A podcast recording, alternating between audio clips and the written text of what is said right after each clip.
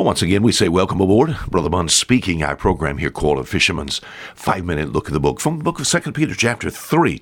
Uh, some little verses here that I think is good. Uh, we think about the beginning of the year, some things that God would require of me, and some things that I want to make sure. Well, let me motivate you in this room to study the Word of God. I guess that's a hobby horse I'm on all the time. You know, I tell you what, uh, if if you study, if you spend some time in the Word of God, uh, the only thing that you could add to that, as far as your practical life was concerned, if you was around me and if you maybe lived in my area, you know, we'd spend a lot of time in the Word of God, and then we'd spend a little time fishing. so you say, what are you talking about? I think there's value in fishing. You said, what's the value in it? Food, my friend, the food of heaven. You said, oh, fisherman. You know, here in the book of Second Peter chapter 3, and uh, he talks about the last days, and he said there's going to be people that's going to scoff. And he said in verse 5, he said, they willingly are ignorant of that by the word of God the heavens were of old. He said they willingly are ignorant. I don't want to be ignorant, my friend. What does it mean to be ignorant? That doesn't mean I cannot learn. That just means I've been untaught, unlearned, uninstructed. I'm ignorant sometimes as to how to make good radio programs. I want to do I want to do a better job, you know. And as far as, you know, we think about even radio, I'm ignorant as to even how do we think about those that air this station uh, or air our program on this station. I wouldn't know how to run a radio station. You said, what? I'm ignorant of that. You know, God doesn't hold it over me to learn that. But as far as this book is concerned, it says this in verse 8 But beloved, be not ignorant concerning God's book we think about the Bible. I'm not to be ignorant. I'm to learn. Can I provoke you to learn? You know, the Russian dictionary says this. The Russian dictionary, as it would describe and give a definition for the Bible, it said it's a collection of fantastic legends without scientific support. It is full of dark hints, historical mistakes, and contradictions. You know what happened?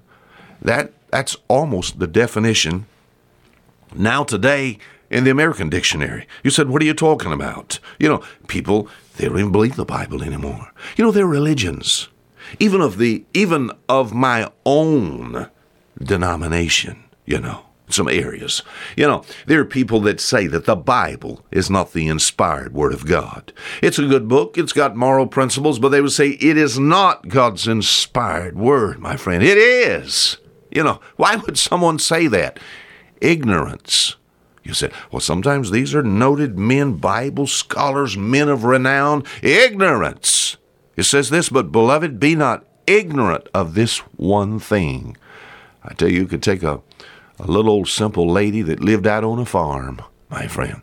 As far as their education is concerned, very small, my friend, would, in the eyes of God, be a better Bible scholar than some that know Greek and Hebrew because she has a relationship with God and she believes God's book. Amen and amen. Be not ignorant. You know, we have no excuse to be such. You know, and if we don't go by the principles of the Bible, our Bible's going to be just all messed Our life will be all messed up. You know, people come to me all the time and said, What's wrong, Brother Mon? Just Bible ignorance.